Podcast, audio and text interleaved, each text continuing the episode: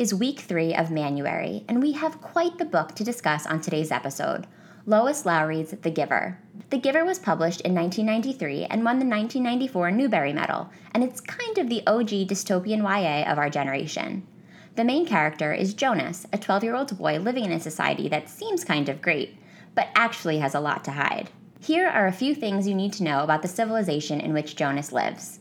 Choice and difference have been totally eliminated, along with weather, terrain, color, and even memory. They celebrate vague releasing ceremonies for the old and sick, which Jonas has come to understand give people a blissful journey into another, happier place. Teens are given pills when they begin going through puberty to eliminate attraction and other sexual urges. When children reach the age of 12, they are assigned a lifelong career and immediately begin special training to fill that role. As The Giver opens, Jonas is approaching his own 12th birthday, and he is given a very unusual assignment. He has been selected as the new receiver of memory, a highly respected position that also sets him up for a life of isolation, since stepping into it requires that he cut off most communication with his family and friends. Jonas must start training with the current receiver of memory, who explains that their role requires him to take on all of the memories and feelings that should be shared among the entire community. Remember, they've opted for a state of sameness, so most people don't feel anything at all. Once the receiver teaches him the ropes, it will all be on Jonas. No pressure. Over the course of his training, Jonas learns many dark secrets about the world in which he lives. He realizes that while the people around him will never have to experience bad feelings, they also never experience good feelings. He regrets that there is no love.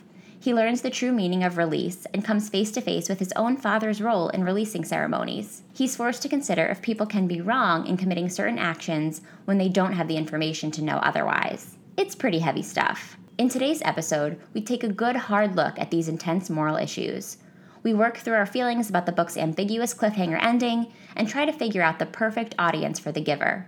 We also find parallels to the book in everything from Brene Brown and Black Mirror to Boy Meets World and The Hunger Games. Brett works in UX by day and spends far too much time, by his own admission, on Instagram and Twitter by night, where you can follow him at Brett S. Vergara.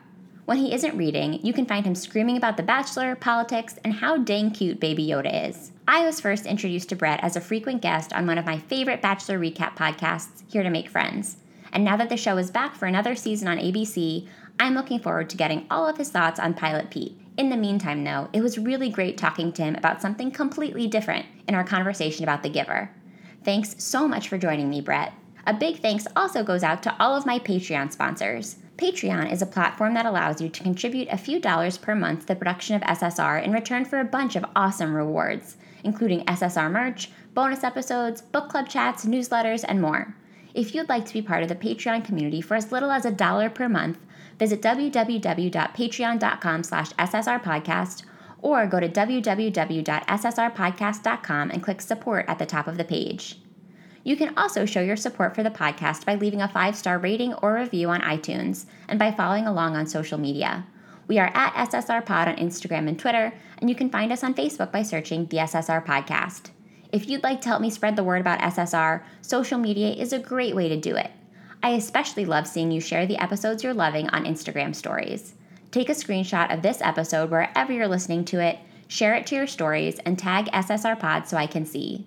2020 is the year that we grow this community even more. For all of your audiobook needs in this newish year, remember that Libro FM is the way to go. I even have a discount code to help you get it at a great price. Libro FM lets you purchase audiobooks directly from your favorite local bookstore. Choose from more than 100,000 audiobooks, including New York Times bestsellers and recommendations from booksellers around the country. With Libro FM, you'll get the same audiobooks at the same price as the largest audiobook company out there. You know who I'm talking about but you'll be part of a much different story, one that supports community. As always, SSR listeners can get a three month audiobook membership for the price of just one month. Go to Libro.fm, that's L I B R O.fm, and enter code SSRPod when prompted to take advantage of that discount. Now let's go to the show. Welcome to the SSR Podcast. You may recognize SSR as an elementary school era abbreviation for silent sustained reading, but if you don't, that's okay. What it stands for here is Shit She Read. Each week, we'll crack the binding on an old school read written for kids or teens and talk about it from a kind of grown up perspective. We'll obsess over heartthrobs, relive the frustrations of middle school, and say an occasional WTF to a beloved author. If we haven't met yet, I'm your host, Alli Hoff Kosik, freelance writer, lifelong bookworm, and lover of anything covered in rainbow sprinkles. So find your favorite reading spot and a glass of wine. We're about to revisit some literary throwbacks right here on the SSR podcast.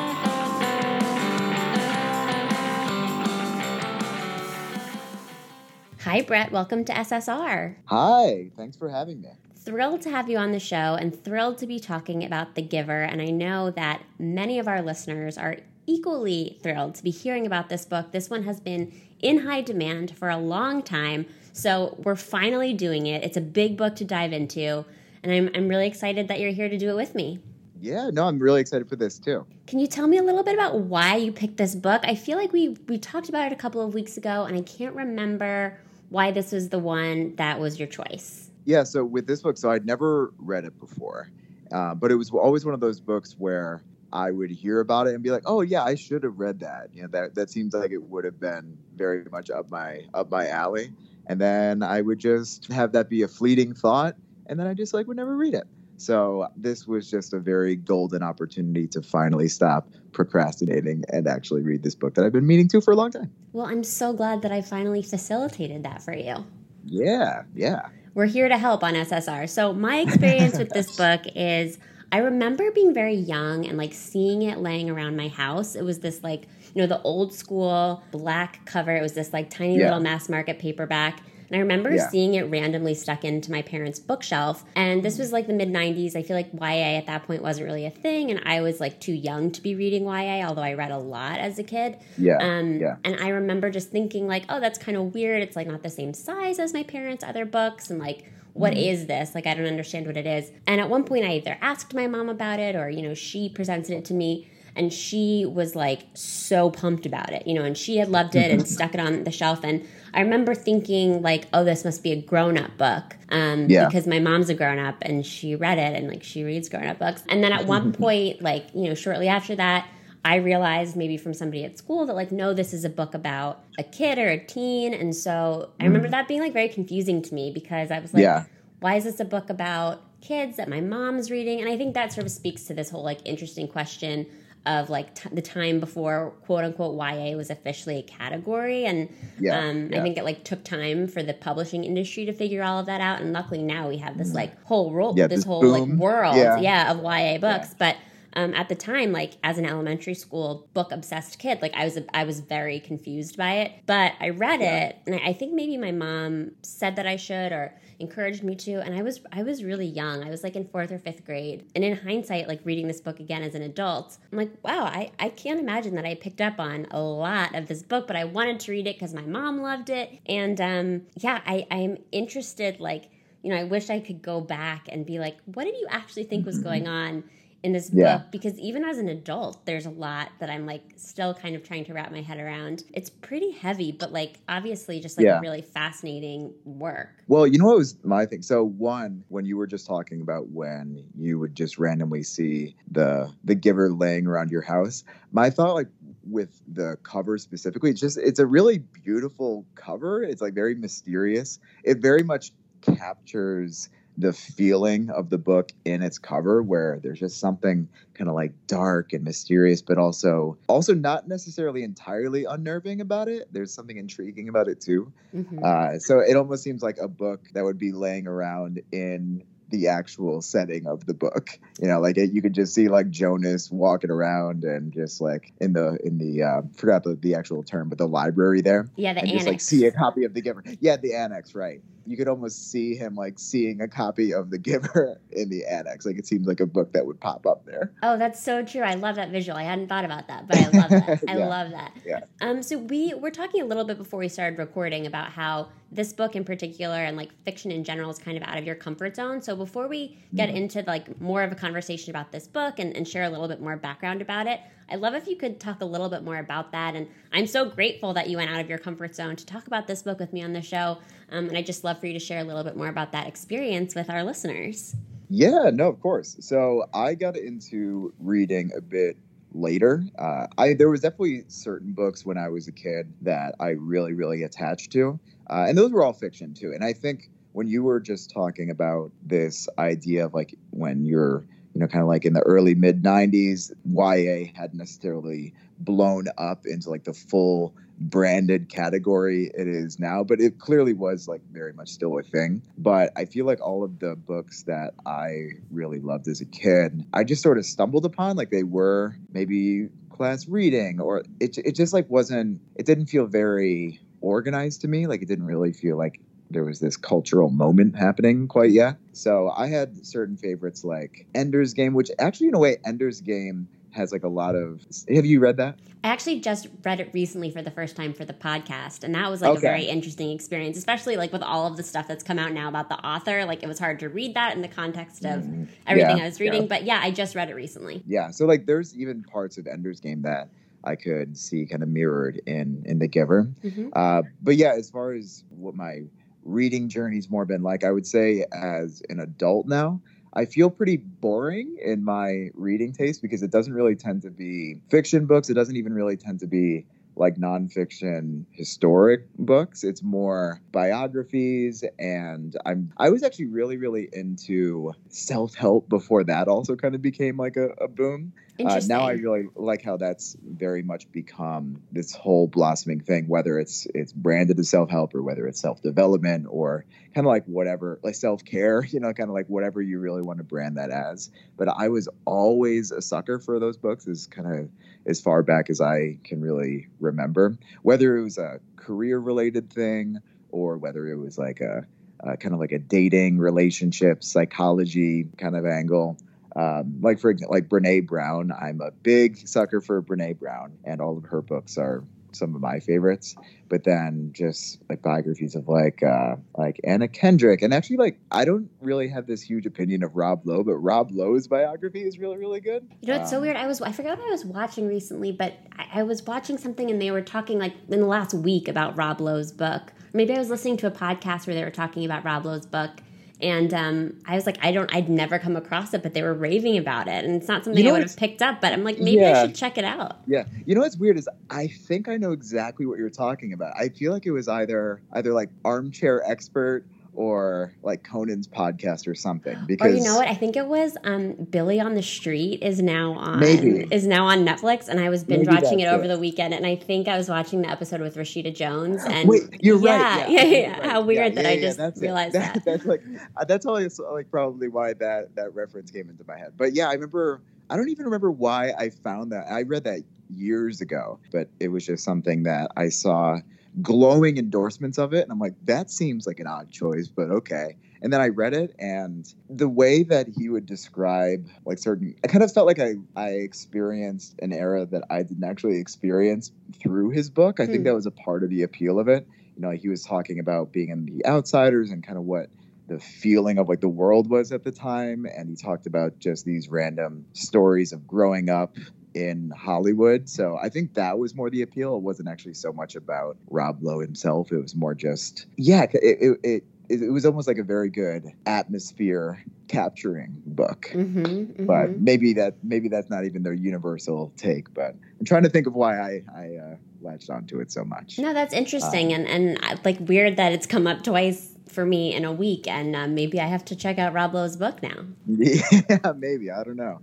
Well, that's also like a harder one too because he can be like a bit of a divisive character. I feel like too, but yeah, no, he's uh has a really good book. I don't know. And good. Well, um, very different yeah, no, than so The like, Giver, though, yeah. for sure. Oh yeah, no, yeah, because like picking with this book, usually I'm leaning towards those books where it's a lot more self development or biographies. So I haven't actually really read a proper fiction book like in a in a good amount of time. Although there have been series where I've really latched onto them. So I think. And there, it's also usually the ones I get into when it's YA are all like the dystopian YA. Mm. So, you know, talk about like Ender's Game or Hunger Games, you know, books like that.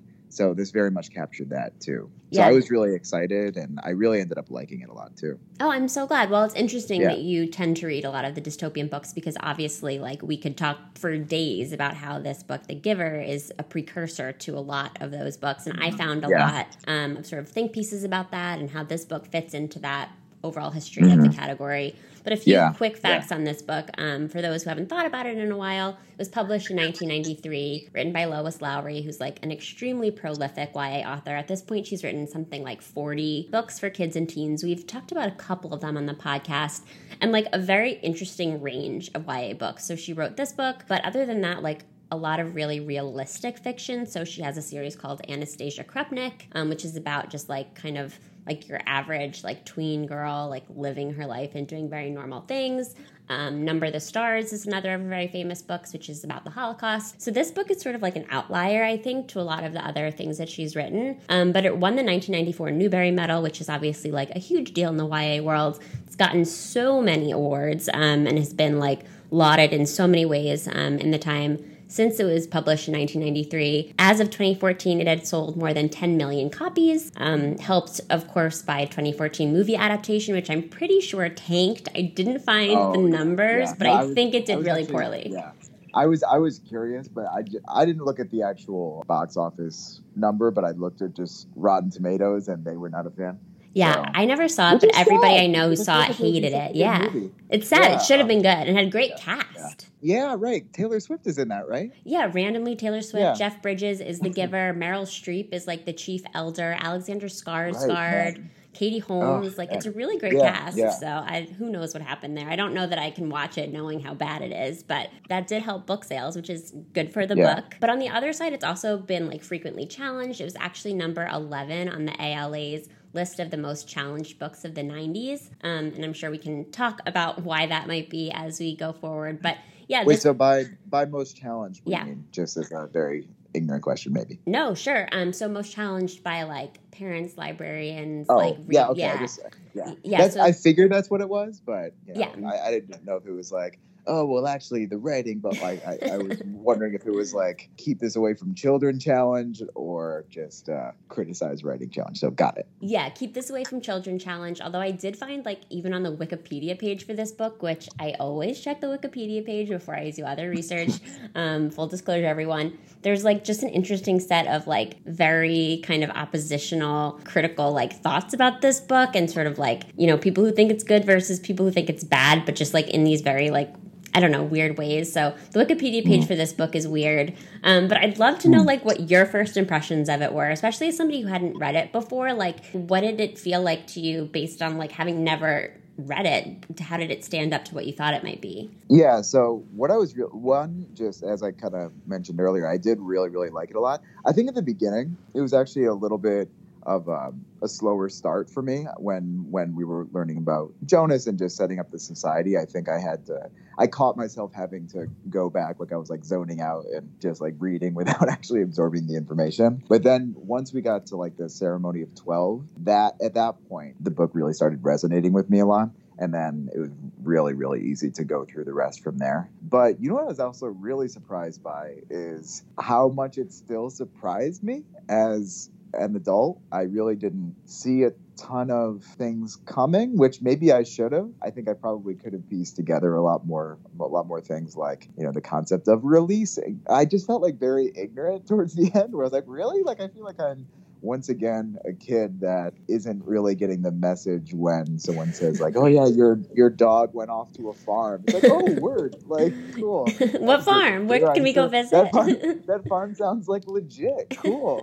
Yeah so i felt kind of stupid at the end just not picking up on kind of gimmies like that. Mm-hmm. um, yeah so i was like really really surprised by that. But no i really think they did a really great job at world building. Mm-hmm. and yeah, I just thought it was really, really, really, really interesting. And I think I actually really want to, because there's three other books in this series, right? Yeah, there's really three others. Okay. Have you read those as well? I read the next one. It's called Gathering Blue, and I, I read that because I remember like I don't think I knew that um I don't think I knew at the time that I picked it up that it was a sequel to this book because I found it much later. I think it was published significantly later. Um, and there was a girl on the cover, and I you know I read had read a lot of Lois Lowry books before, and I was just, you know, like just looking for things to read. And then I realized the connection to The Giver.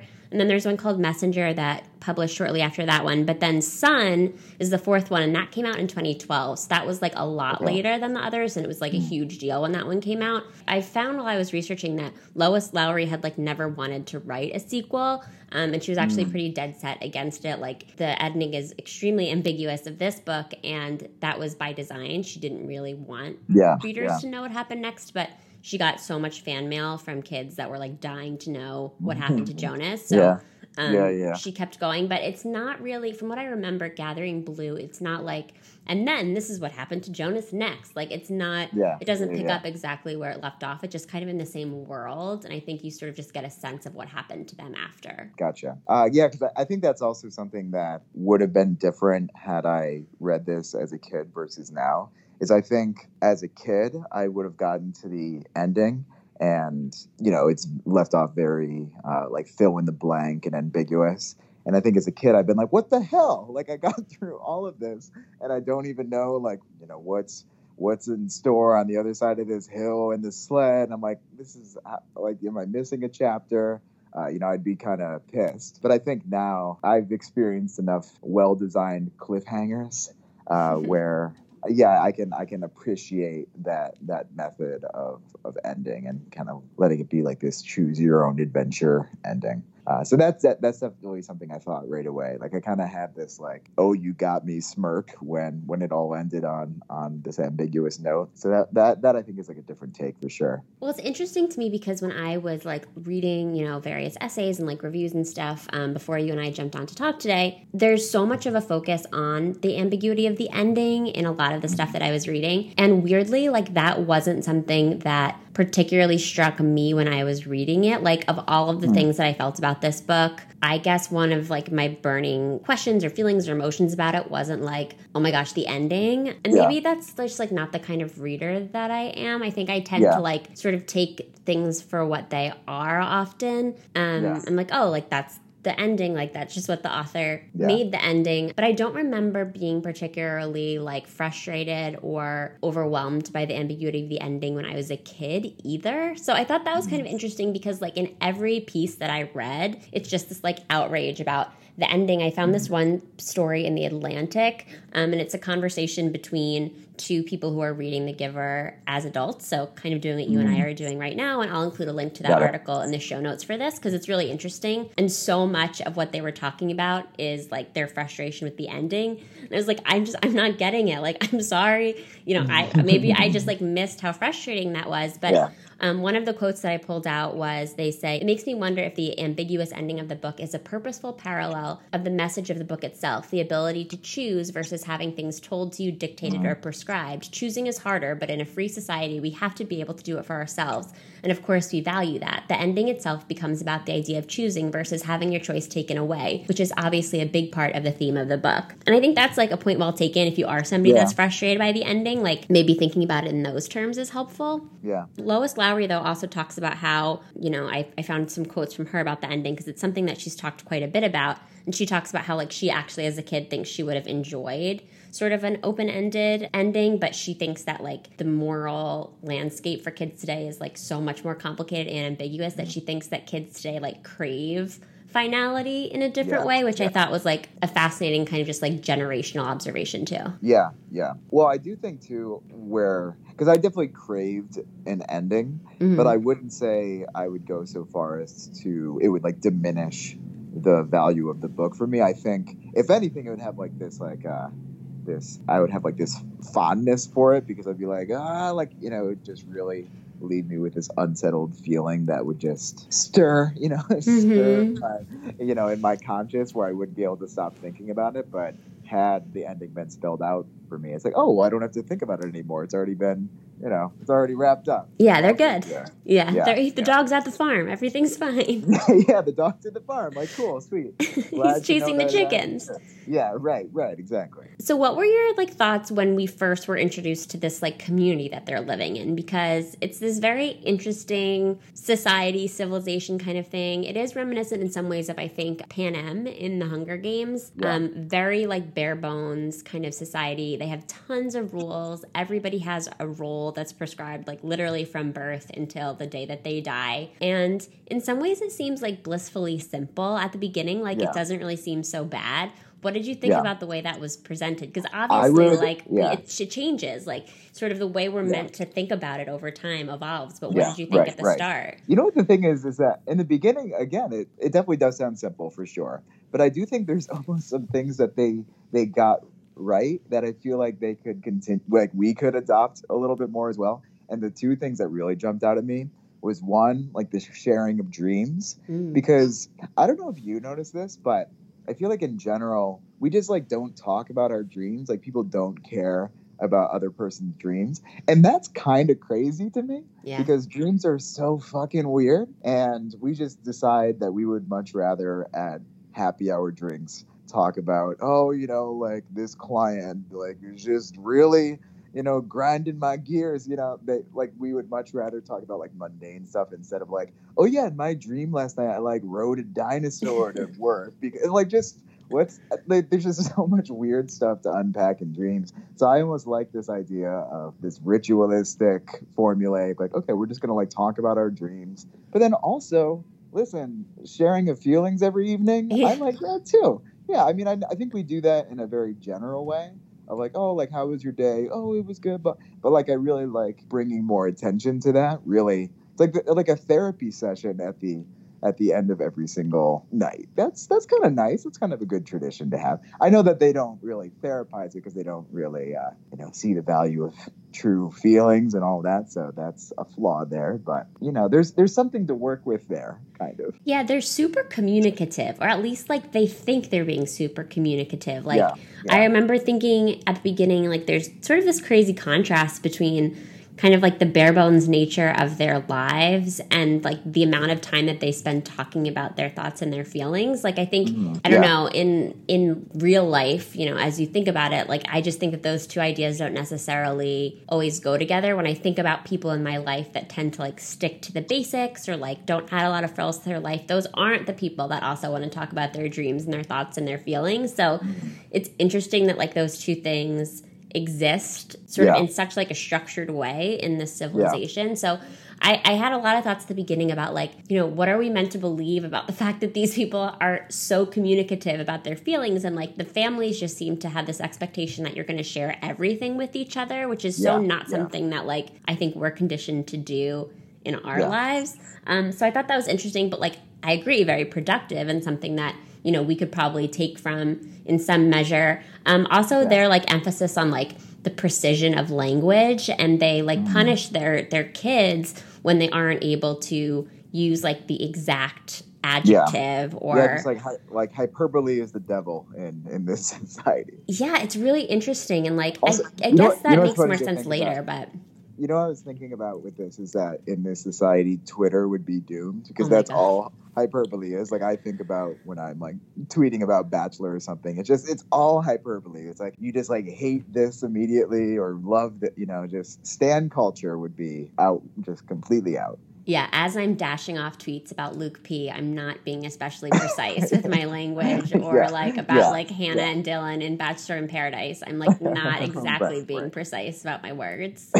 right, exactly. Yeah, all of this like language stuff, I guess it makes a little bit more sense. It circles back a little at the end when we come to understand that like they actually don't know very much at all, but like they think that they do. I mean, I guess there's this whole idea about like them not knowing what they don't know and Mhm. maybe like the author is trying to drive that home more by like showing that they seem to think they're so evolved at the beginning but um, you Yeah. know, they have these like weird formulas around like you know if somebody says i'm sorry they have to be like i accept your apo-" you know there's these very like formulaic Yeah. responses Yeah. to things and like they hate rudeness which i appreciate but it's this like almost very manufactured politeness and to your Yeah. point like it seems kind of nice a little bit that people are quote unquote programmed to behave that way but obviously as you move through the book we realize that like that's not so great. Well, you know what that reminds me of too, and and like you were saying with this book, I wouldn't necessarily know like when, like comparing to when this was written to when other things like this in our culture were first thought of and then published and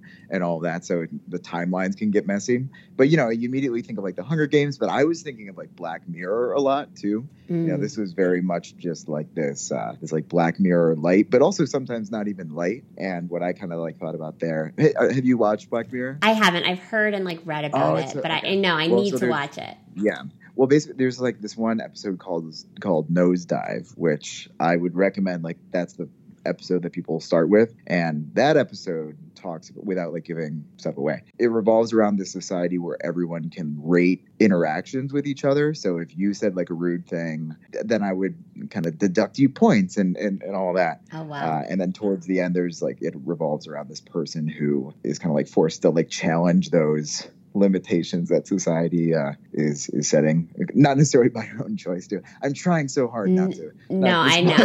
so good. It sounds uh, really interesting so though, and also like a fucking like black hole of like uh, how yeah. wrong or how right it could go. Yeah, yeah, exactly. Where it's also too, you can see that that world also like this one. It's like it can start with the best of intentions and then just go real real to shit real quick and then you just like uh, you look back, it's like, oh, we maybe got rid of some good stuff too. Yeah, in theory, like this could be good, but maybe we didn't think through it quite all the way through. Um, and that's sort of the whole experience of reading this book. What was your vibe on Jonas at the beginning of the book? I actually don't necessarily know if I fully connected with him right away, and that's yeah. kind of what I was saying with uh, it. Almost like kind of like taken a little bit to really get like the gears going. I think I was really starting to connect with Jonas more once we got to the annex and all that. But yeah, it actually like took me a little bit. Like I didn't really, and this could maybe even speak to kind of like how the society is set up and how the book is written, but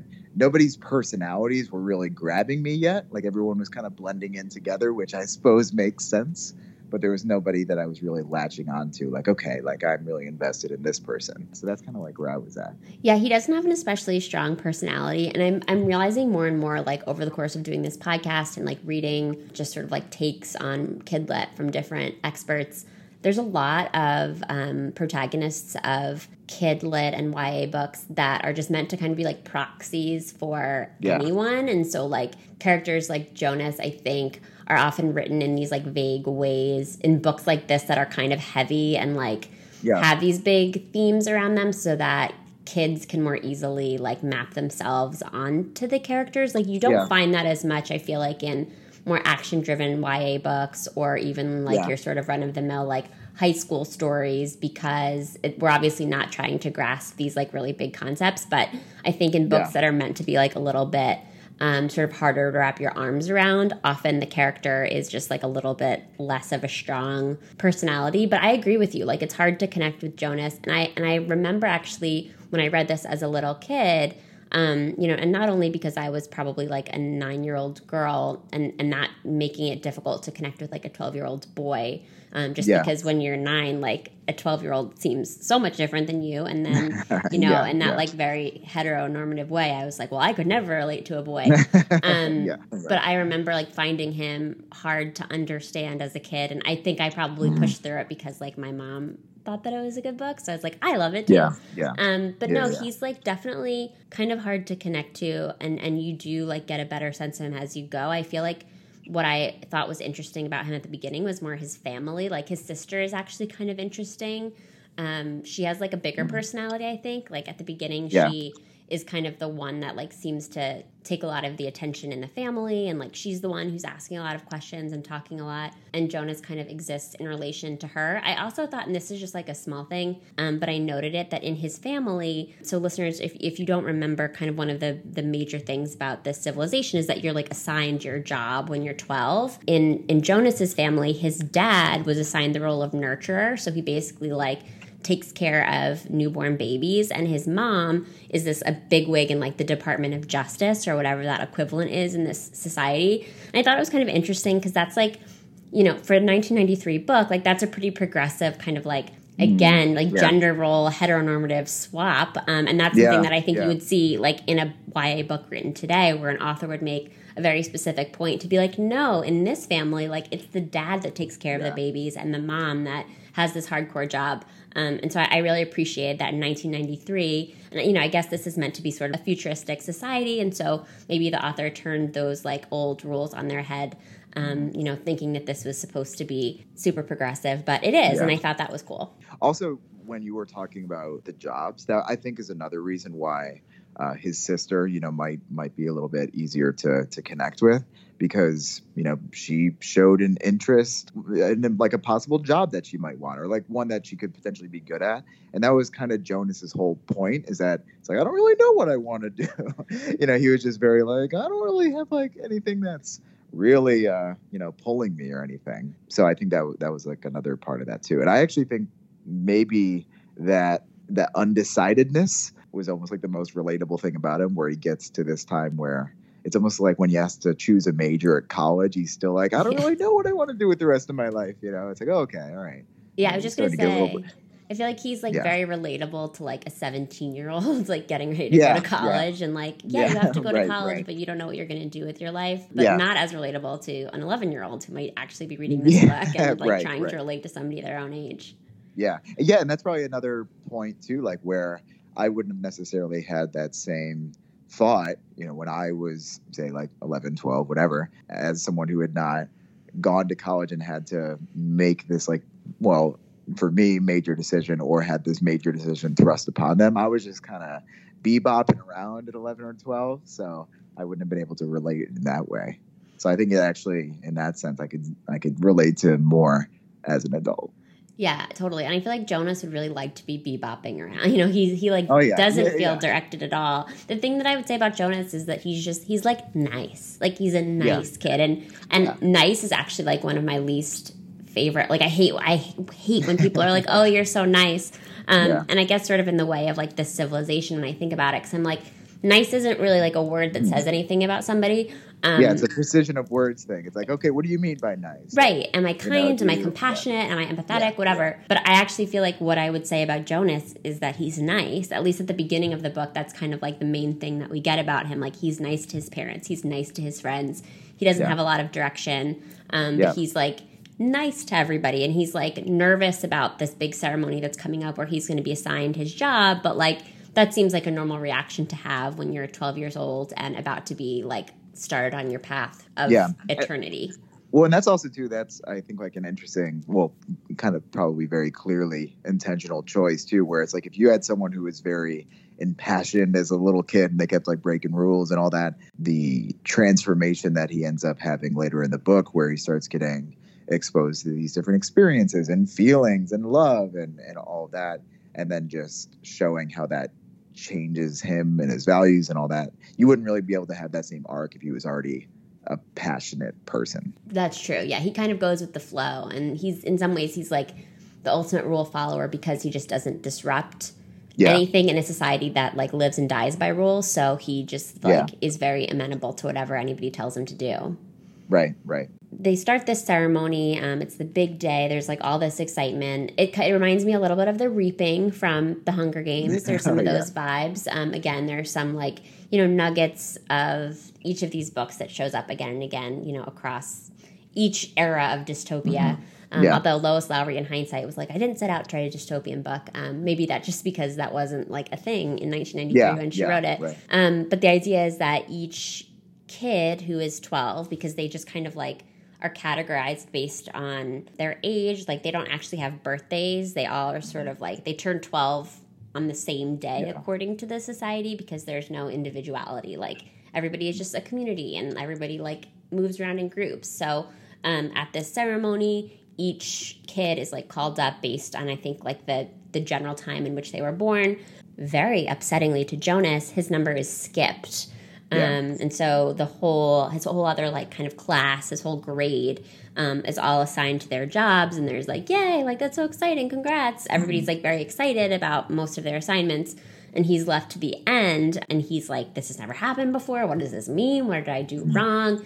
And you Yeah. can totally like feel that anxiety um, Yeah. of what it would feel like at that age, especially to be like, oh shit, like what does this mean? What's going to happen Yeah, to me? right, I didn't right. do anything wrong. I, I do really think that was the first moment where I was like, oh, okay, I'm like invested in him now. Because that's like my thing, like my biggest fear across the board, whether it's relationships or being or in a project or whatever, is isolation. Like that will just be what destroys my my psyche. You know, like I'm one of those people that like I'm, I'm a, like a weekend you know i need to have at least one social plan or if i'm if i'm like in my apartment friday saturday and sunday. By sunday i'll start being like do i have any friends? Like there i wasn't you know i'll just it'll just start slowly eating at me. So i mean i'm kind of like skipping ahead a little bit but no, that's, that's fine. you know with, with like his you know training the i could really uh you know i could really see how just the isolation of it all and not being able to talk about it and not being able to share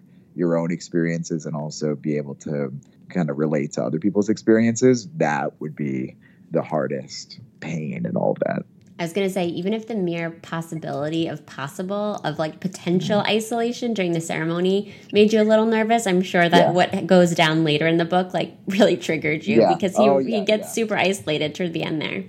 Yeah where it's like oh man this like high honor sucks Yeah, yeah, exactly. Um, who wants who wants to be like commended by the community? I'd rather just go with the crowd.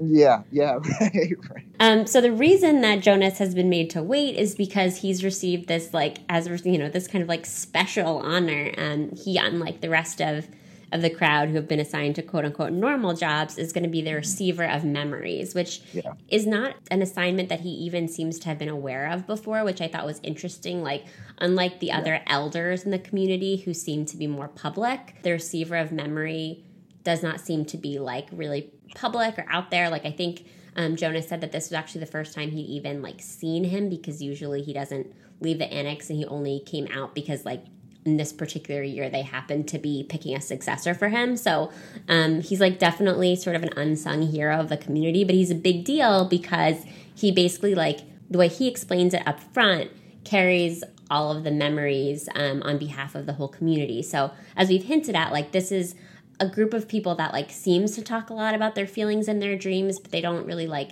think a lot about what's come before um, and things Yeah. are pretty simple so somebody has to like bear the brunt of actually like remembering all Yeah. of the things that other people don't think about on a day-to-day basis and what that means like becomes illuminated throughout the book more and more but that's kind of the explanation that jonas gets up front which is Yeah. like not that helpful like let's be honest that Yeah. doesn't give him a lot to go well, on especially too like when when you're being described like, oh yeah, there's lots of other things. You don't know those other things, so it's like, okay, cool. You know, Right. you don't really know what's like fully in store for you. Also, another thing I thought about too was you know him being saved for the end and getting this high honor. I felt bad for the other kids because they just got this like I'm like gonna be a nurturer. Like I'm excited. This is gonna be cool. And all of a sudden it's like we saved the best for last. Jonas is gonna get this high honor. So then I would be sitting there in the crowd like, well, fuck me, I guess, being a nurturer. I was excited, but I guess like I'm just like shit compared to Jonas over here. So I would get the immediate, especially if I was a 12 year old. Oh, I would be such a little brat about it. yeah You know, I I, I wouldn't be able to have like the uh, the ability to swallow my pride as much as maybe now. Uh, you yeah, the would have jealousy to live in a real. society where like politeness was mandated to you if you were actually going to be polite to the person. yeah, I think I think uh, maybe that's why it's in place. Is that when you make high profile announcements like that, you can't just get bullied.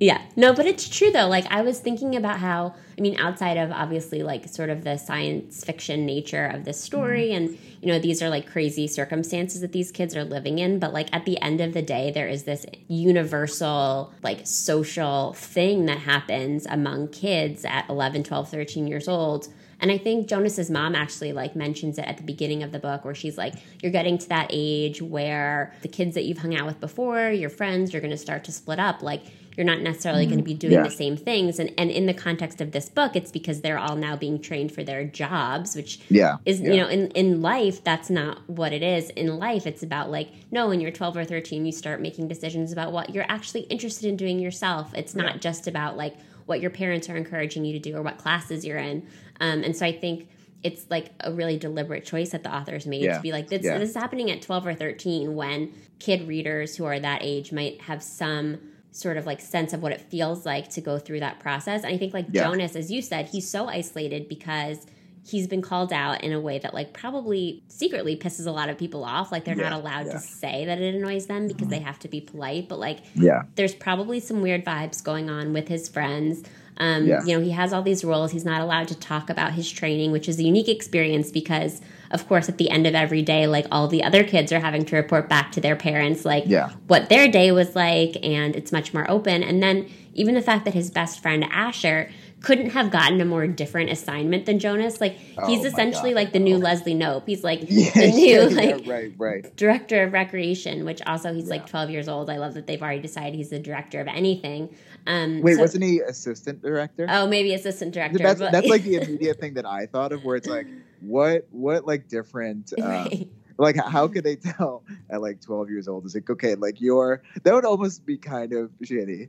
Where, Or is the boss just like you're- 14? You know, it's like you're you're recreation, like you got assigned to recreation, but you're got not good enough to be director. It's like we determined that like there's something a little off. right, like you're pretty fun, here. but you're not It's like- that fun. yeah, no, no, right. So it's like assistant. yeah, you're assistant to the most fun. Um, and your boss is probably 15. The director is yeah, 15. yeah, right, right. But he couldn't have been any different than like what Jonas got, which is like this most intense, like Yeah, heavy responsibility. Um, so I Yeah. think like just the sense of like being set apart from your friends. Jonas like has this experience where I think he like casually tries to go like chat with his friends after the ceremony. He's like, "Hey guys, what's up?" Like that was pretty cool, huh? And they're like, "Yeah, um, yeah, yeah. That, Yeah, that felt same. too real. That that hit that hit hard. Yeah, I felt for him in that Oh, moment. yeah. He's going through some weird stuff, but we can all relate to that. Um, but he starts Yeah. his training. He's been warned that there's going to be all this pain, and at first he doesn't get it because um, the first memory that's like physically transmitted to him, and this happens when he like lays down on this table in this like creepy building called the annex um, and the giver like puts his hands on him and like transmits feelings and memories to him. And the first thing that he experiences is snow because Yeah. we find out that like they don't have weather. You know we, we learn Yeah. throughout the book that there's all of these things that the community doesn't have. They don't have weather. They don't have they don't have terrain. He's never seen a hill before he doesn't know what temperature feels like. He- they don't have color.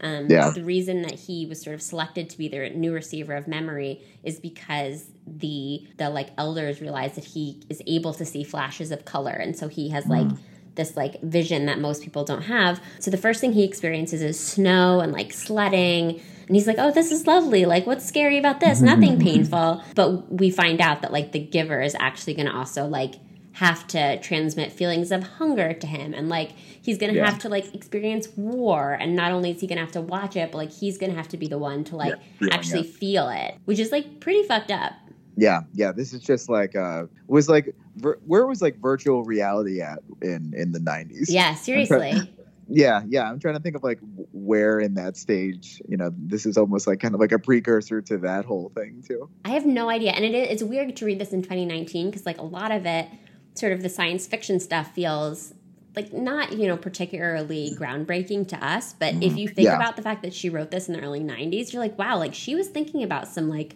pretty wild stuff at Yeah, the time yeah. like some of these things probably were very far in their infan- their infancy and like she like the virtual reality stuff like yeah she was really digging into that at a time when other people probably weren't Right. um, so yeah, Jonas is like feeling a lot for a lot of people, um, and he is also like just kind of starting to realize that the people around him have numbed themselves to a lot of things. So something that came up before that we didn't mention is that when kids in the community are like 12 or 13, they start taking these pills because they experience something called a stirring, which is sort of just like a weird veiled word for like puberty or like Yeah, sexual attraction. Because like one day when he's reporting his dream to his mom before he's not allowed to do that anymore, he's like, "Oh, I kind of had this dream where like my friend was naked," um, and it's like, "Oh, no big deal. Like we won't talk Yeah. about what that means, but here, start taking this pill." So the kids are medicated sort of to to tamp down any feelings that they have of like attraction or feeling because like there's no real relationships in this community either. Like there's these matches that are made and then they are given these children like they're just sort of like taking out all of the like feeling and Yeah. pleasure of life. They're medicated as soon as they feel pain. So Jonas is realizing that like he's been taking these pills to get rid of his quote unquote stirrings. Um, But as he's spending time with the giver and, and being transmitted all of these feelings, he's like, oh, well, wait, Mm. like. Uh, I, there's something confusing about this because I feel like maybe you were supposed to feel some of these feelings, and then in a very sort of like garden state move, um, he stops taking the pills and realizes that he, like Zach Braff, is going to start to like feel all the feelings. You know, cue the shins playing in the background, but. You know, I thought that was interesting too. And like, he starts to just want to feel things. And what he learns from the giver basically is that at some point or another, the civilization has opted for sameness. Um, And so the memories that Jonas and then the former giver, there's the former receiver, are carrying are all memories from like before sameness. At the beginning, when they first meet, we just think it's like general memories, but then we learn that like no, most of these memories come from like a time before conformity was the most important value. And it's just like it raises a lot of questions. And I think this is where like for me the ending didn't matter as much because I just was like so fascinated by the way that all of these concepts are presented in such like Yeah. a tangible way. So I'm like, I don't Yeah. fucking care about the ending. Like this is just cool to think about. Yeah, yeah. I was actually I kept like getting playfully lost in the logistics of that. So like the the pills, like the um, that really I was like, okay, just the logistics of all these children having to because I think they said Jonas had a week where his mom would remind him and then after that it was all up to him. I'm like, really? Just like a week? You don't want to like check in a little bit longer and like you really trust kids with this responsibility like every single night. They're just like gonna take this pill that they have no idea really what it does and uh, like do they watch them every night take it like there's got to be some people flubbing it a bit you know like i i think about the times that i've accidentally fell asleep without brushing my teeth like how does that not happen like someone's just hanging out in bed and they just like fall asleep on accident it's like oh i didn't take my stirring pills like how does that not happen But you're gonna you're gonna trust the 12 year old assistant director of recreation to take Yeah, his right. pill every night, He's please. no, he's no director. Listen, he's he needs a little help. Clearly, Yeah, he's not sure how to recreate fully on his own. No, Yeah. that's so true. Like you have really high expectations on these kids for them to take these pills that are all important every night. The logistics Yeah. are stressful. I guess that's why they have I to know. have this very like, you know, routinized society, all these rules. I mean that's the whole thing. Is I think they they feel the well. Actually, would you like really say they they really feel like the ramification of rules? Because in a, in a way they do because they're they they're chastised Mhm. for every like little language slip slip up and all that. But at the same time, they don't necessarily feel the brute force of rules because they don't really know what that is, so they don't know what it means to be released and and all that. So Yeah, it's I don't know. It, it's almost yeah, it's almost kind of like like how scared of the rules are they? Yeah, I don't know. Because like with with criminals, for example, I know that they they said that it was like they get two chances and then they're released, right? yeah, I think the criminals are released. But then like they have like a fairly okay. No, I guess they don't really. I don't. I guess like they don't really view release positively. I guess it depends on who's being released Yeah, that's like if true. it's an elder yeah so it's like if it's an elder then they're like oh word like they're gonna have like a fun time but they seem to view certain people being released as it not being a good thing just not being sh- even if they don't know what that fully means Yeah, Yeah, releases are this sort of like vague ceremony that Jonas Yeah. talks about at the beginning, um, where it's like, oh, this person was released and we don't know where they go, but like they go elsewhere. And I think, like you said, like there are certain people who um, experience release is almost this like respectful ceremony, like like the old people in particular. They talk Yeah. about like, oh, they're taken into this special room and everybody's like crying and happy yeah, like for them celebrating their accomplishments and, right yeah, it's a good thing or like even with the babies that are like um not doing well it's like you know where this is a kind thing that we're doing you know it's like a positive thing when when they go elsewhere um, and they're released but yeah i think with um, like criminals their release is just like i don't know that it's necessarily viewed as like a negative thing but it's more just like neutral but yeah it's anybody who doesn't like seem to conform in some way because they're too old or they're like sick or they request release or they're criminals like they're Mm-hmm. Yeah. released and for most of the book Right. we don't know what that means until I would say like probably the most upsetting scene of the book and maybe like the climax of the book where after Jonas has learned all of this stuff from the giver and he's like starting to get a sense of like how screwed up his world is actually um is actually like around him he like doesn't know how messed up everything is And then he really finds out how messed up everything is because the giver is like, you know what, I'm just gonna sh- let me just show you. let me just show you something real quick. And as we've mentioned, Jonas's dad is a nurturer and he works with all of these babies, and so he's often talking about how the like especially ill babies are released and how like Mhm. when when infants fail to thrive they're released and it's this like very nice thing that happens um, but the giver is like you know let me just like show you what what that looks like. what like your dad's up to. Yeah. yeah. like let me just take you behind the curtain real quick on that. And because he's the giver, he has access to like all of the you know security footage in the community or whatever. And really, what what's going on when the infants are released is that they're like being euthanized. So um, Jonas then actually has to watch as these babies are shot with poison in a syringe, and then they're like dumped down a garbage chute. And this is one of the reasons I think that the book was challenged because a lot of people. Oh yeah. I mean, that's Um, like pretty fucked up. it's pretty fucked up and, like, sense, yeah. Exactly. It's like I mean, as a visual, it's really fucked up, and then a lot of people were sort of you know mistakenly accusing Lois Lowry of promoting infanticide or abortion or you know all of those other yeah. things, and she's obviously spoken out about how that's you can take that out of context all you want, but at the end of the day, this is just like an upsetting image, and like you can sit with that or Mm-hmm. not. So Jonas is like, holy shit. Everything is a lie. I hate my dad. He's a murderer. And he freaks out and, and he ends up having this very honest conversation with the giver where the giver's like, no, like this is this is what they've been taught to do. Like you and I have knowledge that's different. And at this point, even in the way that the giver's talking, he's like really setting them apart from everybody else. It's like, well, they don't know. Like they don't know better. This is what they've been taught to do. You can't be mad at Yeah. them. But Jonas sort of has to contend with the fact that like is something okay as long as other people like haven't been taught that it's wrong? I don't know. It's this whole very complicated moral yeah. question. Well, you know what's interesting when you said, uh, I mean, I definitely agree that this was probably like the most upsetting point in the book. But I think the part that hit me the hardest, maybe it's because it was like the first time it was like really, really like an upsetting twist, was when Jonas asked his parents if they love him. And they mm. were essentially like, Are you fucking stupid? Like, what are you like? Please be more precise with your language. I was like, Oh, love is dumb. oh, that one, yeah, like that one. It's like, yeah, like we we celebrate your accomplishments. I was like, oh man, that's dark. Like that almost felt darker in a way than like, oh yeah, well, like obviously release means death. I think I was starting to gather that. But I think I it does like make a lot of sense that love isn't a thing. But I think I was a little bit more that one kind of just got deeper into the psyche. You know, there's obviously like death is a big part of a lot of um, dystopian societies and like dystopian novels like that Hmm. um, so you can kind of see it coming at some point. But that was just uh, a little more. Ah, I don't know. Yeah, no, I agree with you. I actually pulled out one quote where the giver says to Jonas, It's true that it has been this way for what seems forever, but the memories tell us that it has not always been. People felt things once. You and I have been part of that, so we know. We know that they once felt things like pride and sorrow. And then Jonas chimes in and is like, and love. And so, like, he feels like, you know, more people should love. I wish other people could experience the positive side of all of this because a lot of it is like, yeah, we eliminated the bad feelings, the scary feelings, the pain. Um, but now Jonas knows that, like, no, there's all this good stuff that went away once we decided to have everybody conform and, and feel the same and be the same and do the same things all the time. Yeah, you know what I, I like really thought about a lot, and I think um, there's actually. Have you like read Brene Brown's? Yeah, I have. Not all of them, but I've Yeah. read a few.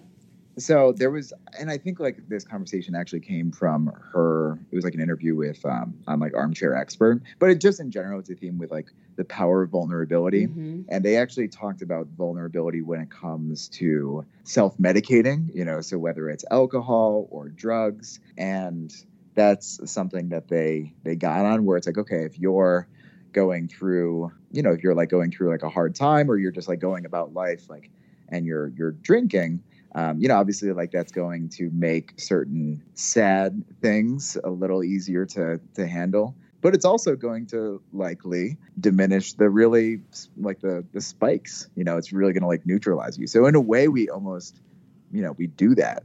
Yeah. so uh, that that like was something that and obviously like they they touched on that too with like the pills for stirrings but uh, that's something that i kept thinking about more and more as the book got into the ramifications of taking away certain things is that like the taking away of both negative and positive you know maybe as a collateral damage you know Yeah, I mean, you're taking away choice, and I think this book, like, secretly is just sort of singing the praises of choice in all its forms. Yeah. You know, because obviously the book is just being like, all of these things that have been taken away are good. You know, that's kind of like the Yeah. underlying message of the whole thing. But I think that's true. I think the book is about like the danger of numbing yourself and in this society Yeah. like there's government sponsored numbing of everyone. There's Yeah, government sponsored euthanasia all of that. And jonas is having to come face to face with that with what that means and like what it means not only for people's lives but also just for their emotional welfare and like what they're missing out on in terms of their feelings. Um, and it's frustrating because like how do you explain that to people that don't even know what it's like to feel. I mean he doesn't even have a place to start Yeah. with the people around him. And that's why Right. the the idea of even changing this and fixing it which in the end he he and the giver do try to plan to do like it's hard to figure out how to even start because you can't explain to people what they're missing if they don't even Yeah. have any basis for what that is Yeah, exactly. there's a chunk at the end that I think if you haven't read the book, not it's, I'm not against spoilers, but I feel like you and I have gotten into a lot of sort of like the big questions of this Yeah, book yeah. already. Um, Right. Suffice to say that there's some more stuff that goes on where Jonas and the Giver try to make things right. It doesn't quite go the way it, that they planned, and Jonas ends up sort of out on his own. And as we've mentioned, the ending is ambiguous, where you don't quite know if he lives or dies. Um, if you haven't read the book, I highly recommend that you read it. If you have read it, I think it's really an interesting book to come back to. We have not even begun to cover like all the interesting stuff in here, so please read it, read it, read it. It's a really great one, and obviously so much to talk about in this book. Um, I know that you didn't read it when you were a kid, Brett, so we can't really speak to like how this compared to your experience reading it then. But I would say like on the whole how would you characterize your experience reading it as an adult? You've spoken to it kind of here and there throughout the conversation, but um, I'd love if you could just sort of summarize your overall thoughts about the book. Again, it's it's a little tough to know um, exactly what the intended audience was. You Mhm. know, like when it was initially, and and maybe you could speak more on that. But it, it was kind of like a YA before it was like a YA, like that that sort of thing. I feel like it doesn't really have like an intended age audience, and and I think that was sort of the weird yeah. thing about like books meant for teens or like written about. I, and I don't know, this book it just like doesn't seem to have the perfect reader. I feel like it's meant to be pretty universal, and I feel like no matter Yeah. when you read it, you can take something from it. I would imagine that now it's like billed as YA, and I'm sure if Yeah, you look it up on yeah. Amazon, it's like 12 and up, which is the the sort of YA mm. bracket. But I would Yeah. imagine that at the time it was meant maybe to be a little bit more universal. Yeah. So I think like my general impression was that I was just very pleasantly surprised at just how deep like the the concepts were. I mean, mm-hmm. just all of the things that we've touched on on here as far as like being like numb to feelings and all this like this is stuff that I've only kind of recently really as an adult started thinking about. So the fact that it was present in a book that could even be comprehended and enjoyed by a 12, 13 year old thought was really great. You know, it's really this is mainly because I've uh, gotten into the wormhole that is Disney Plus. But I, I, when I was reading this, I was also starting Boy Meets World from the beginning. Amazing. And I know there's a weird, there's a weird tie to make, but with Boy Meets World, because that was like my childhood Bible essentially when I was Yeah. growing up, and when I've been rewatching that, uh, one would highly recommend both The Giver and rewatching Boy Meets World if you've watched it or not. Um, but with like Boy Meets World, like in the first five episodes, they're getting into prejudice and protesting the the Pledge of Allegiance, and I'm like, man, like they were covering some decent stuff for considering who was the even potential audience for this. Uh, even if it could be enjoyed by a wider audience, you know, it's obviously going to find people who are younger too. So I was very, uh, I was, I was very pleasantly surprised. this teen pop culture stuff can be pretty sneaky if you really Uh, look at it as an know, adult. You're like, wow, I was learning a lot and I didn't even know. Like, hey, cool. wait a minute. hey, I was trying to just have fun, watch Boy Meets World. Um, yeah, I have to Yeah. get Disney Plus so I can go down that wormhole. I haven't, I haven't started it yet, but I need to. Uh, Yeah. Need to just throw my life away on that. Maybe one of these weekends. Oh yeah, no, listen, it's like yeah, it's it's like that. It's a little colder out. You know, Oh, yeah. It's, uh, Tis the it's time. season. Tis the season. Yeah. So I know you said that you're not um, a huge like fiction reader, um, but at the end of the show, I always ask my guests if there's any books that they would recommend to our listeners, and it can be anything. It doesn't have to be fiction. Um, if there's anything nonfiction that you've read lately that you love, or it doesn't even have to be recent, like. If there's any books that you'd recommend to our listeners, period, um, I'm sure they'd love to hear about them. I actually have. This is going to be such a dorky recommendation, but and not like the like oh it's like this one. You know, my answer to this question is always this book that I read last year. It's called Difficult Conversations, like how like the most important conversations in life and how to navigate them, or something like that. I, I maybe that could be in the show notes. Uh, I'll send this over and all that, so you can have like the proper title. But it's just like a very practical book on just thinking about conversation and uh, little tweaks you can kind of like make.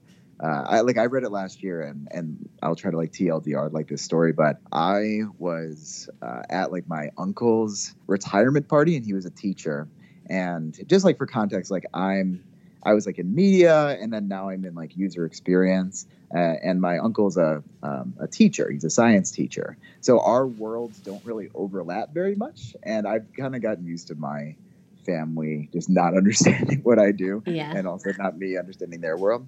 So last year I was just like really stressed out at work and I had some other things going on. And I remember him asking me just kind of like the standard, like, oh, how's work? How's like whatever. And I was like, you know what? Actually, it's bad. It's Mm. really, really bad. I'm like really stressed out. Uh, and then he actually recommended this book. So it's like I think it came out in the 70s or 80s. And anyway, so I think I I have an attachment to it just because it ended up being like this really unexpected way for me to connect to him. But what I really like about it is there's just so many little takeaways and two that I can remember and I'll try to do justice to explaining this. One was the importance of like taking accusation out of your voice and that being like an effective way to have conversation. So say like, you know, you said something that hurt my feelings. Uh, instead of me being like, you know, like you always like say this and like blah, blah, and then I'm like putting you on the defense. But instead, if I reframe that as, oh, like when you said this, I felt this way. So in a way that that can almost be like this weird uh, tie into the giver in the beginning, like the sharing of feelings. Like Yeah. they could uh, probably benefit from. That's I could almost see them structuring their their conversations that way, where it's like actually they kind of did. Yeah, that's Uh, true. I remember, yeah, like they kind of said, like, you know, I felt really, oh, this is creepy now. It's like I felt really frustrated when like so and so broke the rules at playtime, or uh, there was something like that. And I remember it gave me a weird flashback to to this book. tying it uh, all together. Yeah, yeah, because it, yeah, right, right. So it takes out the defensiveness, so Mhm. they'll be more open to hearing you if they're not like ready to fight um, and like defend themselves. And then the other one was realizing that everyone's the main character and protagonist, like in their own story in their head. You know, so kind of like being able to realize that and be like, oh, like so I'm like a side character in Nikki's life. So like what what is like Nikki's view of me like in this situation and kind of just transporting yourself into their narrative a bit and then working from there. Uh, I thought that that was like really powerful too. And there's a lot of other little things, but I'm just like a sucker for that stuff because those books, you know, they can be hundreds of pages long, and, and sometimes I don't feel like they need to be. They could just literally be like a one sheet of points. But just I, I really value the takeaways that I get from books like that. So anyway, that, No, that sounds be great. super like actionable and helpful and useful in a lot of areas of life. So I will include a link to that in the show notes for this episode, along with a link to The Giver. Um, I think it's very clear that Brett and I would both highly recommend a read or a reread. It's a really interesting book. Brett, thank you so much for coming out of your nonfiction comfort zone to talk about this book with me. You did a great job. I know you were, you know, you're a little bit of a guinea pig on this for you, but I think you did a great job and it was really fun talking with you. So thank you so much. Thank you so much. No, this was really, really a lot of fun. Really appreciate it. Maybe you're going to become like a fiction guy now. That's it. That's it. The start of a, a whole new journey. Yeah, you let me know when you get to the end of the Giver Quartet and we'll talk. Oh yeah, listen again. It's that tis the season. That's true. You have plenty of time. It's the holidays are here. Um, enjoy all of those Giver books you're going to read now. Sounds good. I will maybe give them a try. Oh, oh. See what I did there? Oh, oh, oh, Oh. oh, yeah. Oh, whoa, whoa. That was that. That was. I even almost missed it. It was so good. It's so sneaky. I know. Thank- I know. Yeah, no. It's very clever. Very clever. Thank you so much. All right. Yeah. Thank you. Bye. Bye.